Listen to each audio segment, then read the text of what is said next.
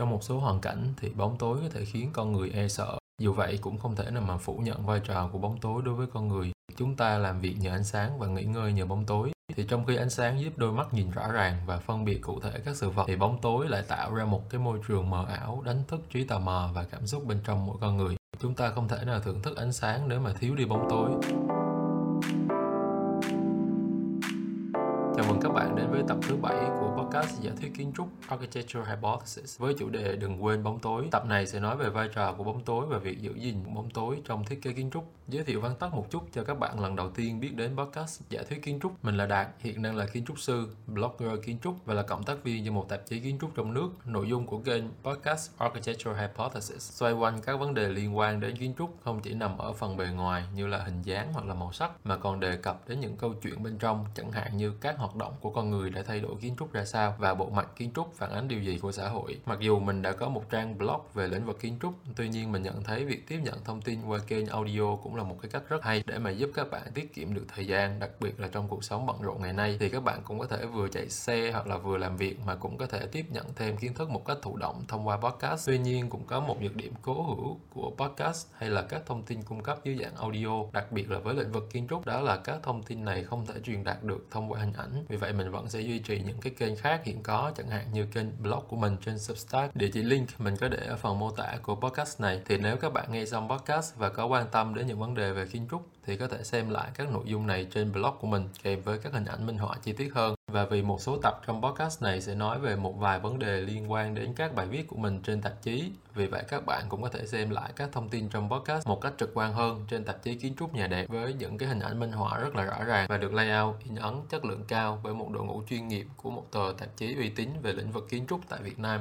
Quay trở lại với tập podcast này thì động cơ nào để mà kênh giả thuyết kiến trúc bàn về bóng tối Thực ra việc ý thức về bóng tối trong thiết kế chiếu sáng hoặc thiết kế kiến trúc thì mình vẫn luôn chủ động đưa vào các đồ án mà mình tham gia thiết kế. Nhưng chủ yếu việc thực hành nó thì cá nhân mình vẫn thường xem như là một tiêu chuẩn không thể thiếu với một thiết kế chất lượng. Nhưng mà để quyết định đào sâu hơn về bóng tối thì nó bắt nguồn từ một trải nghiệm khá là cá nhân. Cụ thể là trong một dịp khảo sát cho một dự án ở vùng cao thì mình có cơ hội quan sát cảnh vật vào ban đêm ở khu vực này đây là một vùng tương đối xa xôi và rất là thưa thớt dân cư. Thì bầu trời đêm ở đây rất là đẹp, nhất là với một cái người sinh ra và lớn lên trong môi trường đô thị như mình. Thì cái khoảnh khắc ấn tượng hơn nữa là quang cảnh mặt trăng dần lên cao từ những cái dãy núi phía xa. Đó là lần đầu tiên trong đời mà mình thấy mặt trăng sáng đến như vậy nó gần giống như mặt trời cắt cảnh rõ nét sau cái ngọn núi với ánh sáng màu mỡ gà dịu nhẹ. Thì ánh sáng mặt trăng trở nên rất là rõ ràng nhờ vào bóng tối xung quanh của một vùng núi rất là ít dân cư và đèn điện. Các bạn có thể xem cái khoảnh khắc này mình chụp lại và đăng tải trên trang blog cá nhân của mình.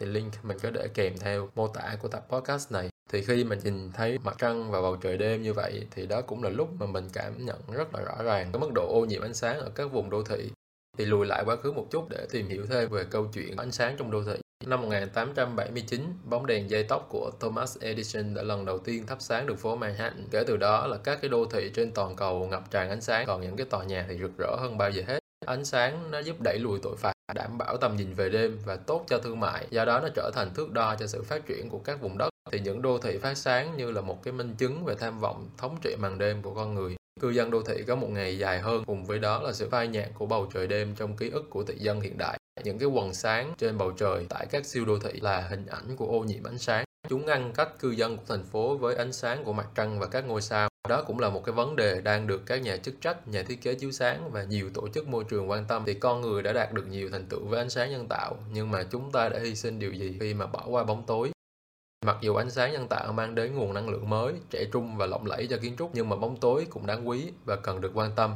Lại bàn thêm một chút về tâm lý của con người với bóng tối thì chúng ta có thể thấy là nỗi sợ bóng tối gần như thường trực trong nhận thức của con người. Hầu hết các tôn giáo cũng như văn hóa dân gian đều gắn liền bóng tối với cái ác và những cái điều xấu xa đối lập với hình ảnh thần thánh của ánh sáng. Bản thân bóng tối thì không đáng sợ, nhưng mà định kiến về bóng tối kỳ thực đều bắt nguồn từ việc bất an do là không có nhìn rõ trong vùng tối. Nỗi sợ bóng đêm của con người gắn với những thứ có thể ẩn nấp bên trong đó như là thú dữ hoặc là tội phạm. Điều đó lý giải vì sao việc gia tăng chiếu sáng lại được xem là một trong những chiến lược trong bài toán trị an tại các cái đô thị thời xưa, trong đó thành phố Paris là một ví dụ nổi tiếng. Vào năm 1667 thì vua Louis XIV của nước Pháp đã phong cho Gabriel Nicolas de la Haye làm trung tướng cảnh sát và giao phó cho ông trách nhiệm giúp cho thành phố Paris trở nên an toàn hơn. Thì bên cạnh việc gia tăng số lượng cảnh sát trên khắp thành phố, thì Gabriel cũng gia tăng thêm ánh sáng trên toàn Paris Lồng đèn được đặt hầu hết ở mọi tuyến đường chính và người dân được yêu cầu thắp nến hoặc là đèn dầu ở bên bệ cửa sổ. Ý tưởng này nhằm ngăn chặn việc tội phạm né tránh cảnh sát và lẩn trốn trong các ngõ tối. Cách làm này có thể đúng với Paris và các đô thị vào thế kỷ 17 khi mà việc chiếu sáng toàn thành phố vẫn còn là điều rất là mới mẻ. Nhưng mà trong trường hợp các thành phố ngày nay với nhiều tuyến đường có hệ thống chiếu sáng đồng bộ thì việc gia tăng thêm cường độ chiếu sáng không thay đổi tỷ lệ phạm tội. Một nghiên cứu được công bố vào năm 2015 trong tập san khoa học Epidemiology and Community Health đã kết luận ánh sáng không làm giảm tai nạn hoặc là tội phạm. Thì cái nghiên cứu này thông qua việc theo dõi số liệu va chạm giao thông và tỷ lệ phạm tội ở 62 địa phương của Anh và xứ Wales. Nhóm nghiên cứu nhận ra rằng ánh sáng không có tác động đến các con số này. Cho dù nhà chức trách có giảm độ sáng, tắt hệ thống đèn một vài giờ hay là thay thế chúng bằng những bóng led công suất thấp thì có thể thấy việc gia tăng cường độ sáng hoặc là lắp đặt đèn pha trên đường phố và trong khuôn viên công trình không tác động nhiều đến vấn đề trị an. Nhưng mà nếu chiếu sáng nhiều hơn mức cần thiết lại gây ra lãng phí năng lượng và khiến mức độ ô nhiễm ánh sáng tại các đô thị trở nên trầm trọng hơn. Thì thiết bị chiếu sáng khi mà được thiết kế và lắp đặt sai cách có thể gây ra những cái phản xạ mạnh trên nền trời, khiến cho việc quan sát ánh trăng và các vì sao trở nên rất là khó khăn. Đây cũng là hiện tượng đang diễn ra tại các đô thị lớn. Việc thường xuyên sống trong một môi trường được chiếu sáng mạnh cũng khiến chúng ta quên đi mức độ nhạy cảm và thích ứng tự nhiên của đôi mắt. Theo tiến sĩ Thomas Schilker, một chuyên gia về thiết kế chiếu sáng, thì mắt người có thể thích ứng với những mức độ sáng cực kỳ khác nhau, từ ngắm nhìn hoàng hôn với ánh sáng mặt trời lên tới 100.000 lux, thì đến việc đi bộ dưới ánh trăng với ánh sáng chỉ 0,25 lux. Thì giải thích thêm một chút về đơn vị lux, thì lux là đơn vị đo độ rọi, thường dùng trong thiết kế chiếu sáng, thì độ rọi là độ sáng của một cái nguồn sáng tại một khu vực nhất định. Thì cũng theo ờ, Thomas, ông cho rằng ánh trăng hoàn toàn tỏ ra hiệu quả trong việc trợ giúp con người nhận diện vật thể và lối đi.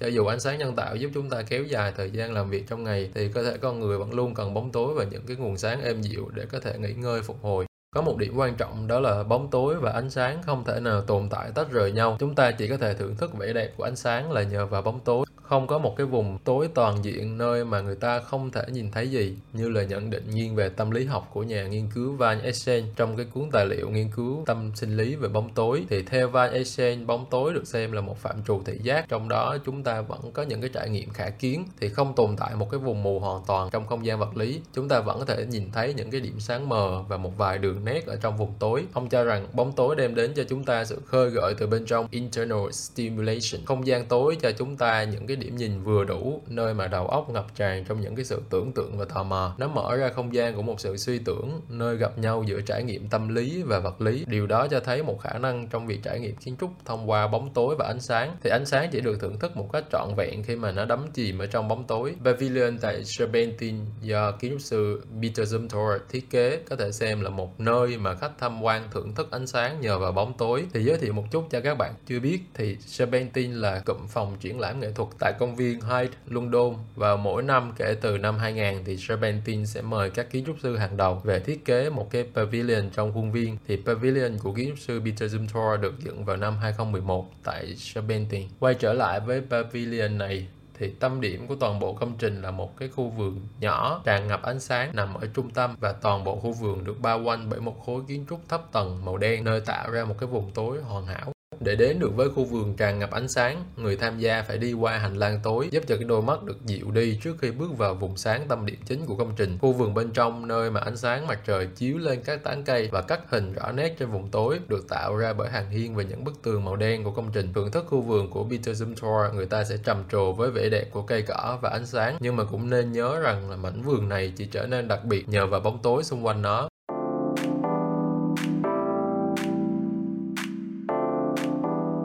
Không giống như việc đảm bảo tiện nghi nhìn trong trường học hay là nhà xưởng. Thưởng thức ánh sáng là cảm nhận vẻ đẹp của ánh sáng bên trong bóng tối. Chúng ta có thể hình dung rất rõ về điều này khi mà liên tưởng đến không gian khán phòng. Vào lúc mà màn trình diễn bắt đầu, mọi thứ chìm trong bóng tối, chỉ còn lại một vài luồng sáng có chủ đích. Thiết kế ánh sáng trong kiến trúc có thể xem là bài toán của việc sắp đặt bóng tối. Người ta chỉ có thể nhìn thấy luồng sáng thần thánh bên trong vương cung thánh đường nhờ vào vùng tối bên trong gian cung thánh và những công trình kiến trúc của ánh sáng kỳ thực lại đến từ thủ pháp tạo ra bóng tối chẳng hạn như nhà thờ ánh sáng của kiến sư Tadao Ando với công trình này thì vẻ đẹp ánh sáng chỉ hiện ra nhờ vào bóng tối bên trong nhà nguyện và ngay cả việc chiếu sáng nhân tạo, những tòa nhà chỉ thực sự nổi bật khi mà phía sau là một bầu trời đêm hoàn hảo. Trong một số hoàn cảnh thì bóng tối có thể khiến con người e sợ. Dù vậy, cũng không thể nào phủ nhận vai trò của bóng tối đối với con người. Chúng ta làm việc nhờ ánh sáng và nghỉ ngơi nhờ bóng tối.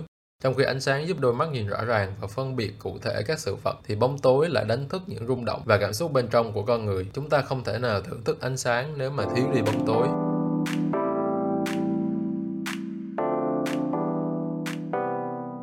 Đó là toàn bộ những gì mình muốn chia sẻ trong tập podcast này. Mình hy vọng những cái câu chuyện về bóng tối và ánh sáng trong kiến trúc sẽ giúp ích được cho các bạn. Nếu mà bạn thấy hứng thú với chủ đề này, các bạn có thể xem lại nội dung của tập podcast trên blog của mình kèm với hình minh họa trực quan và những cái ghi chú về tài liệu mà mình tham khảo khi nghiên cứu về chủ đề này. Link bài viết mình để trong phần mô tả của tập podcast này. Xin cảm ơn và hẹn gặp lại các bạn ở những tập podcast sau.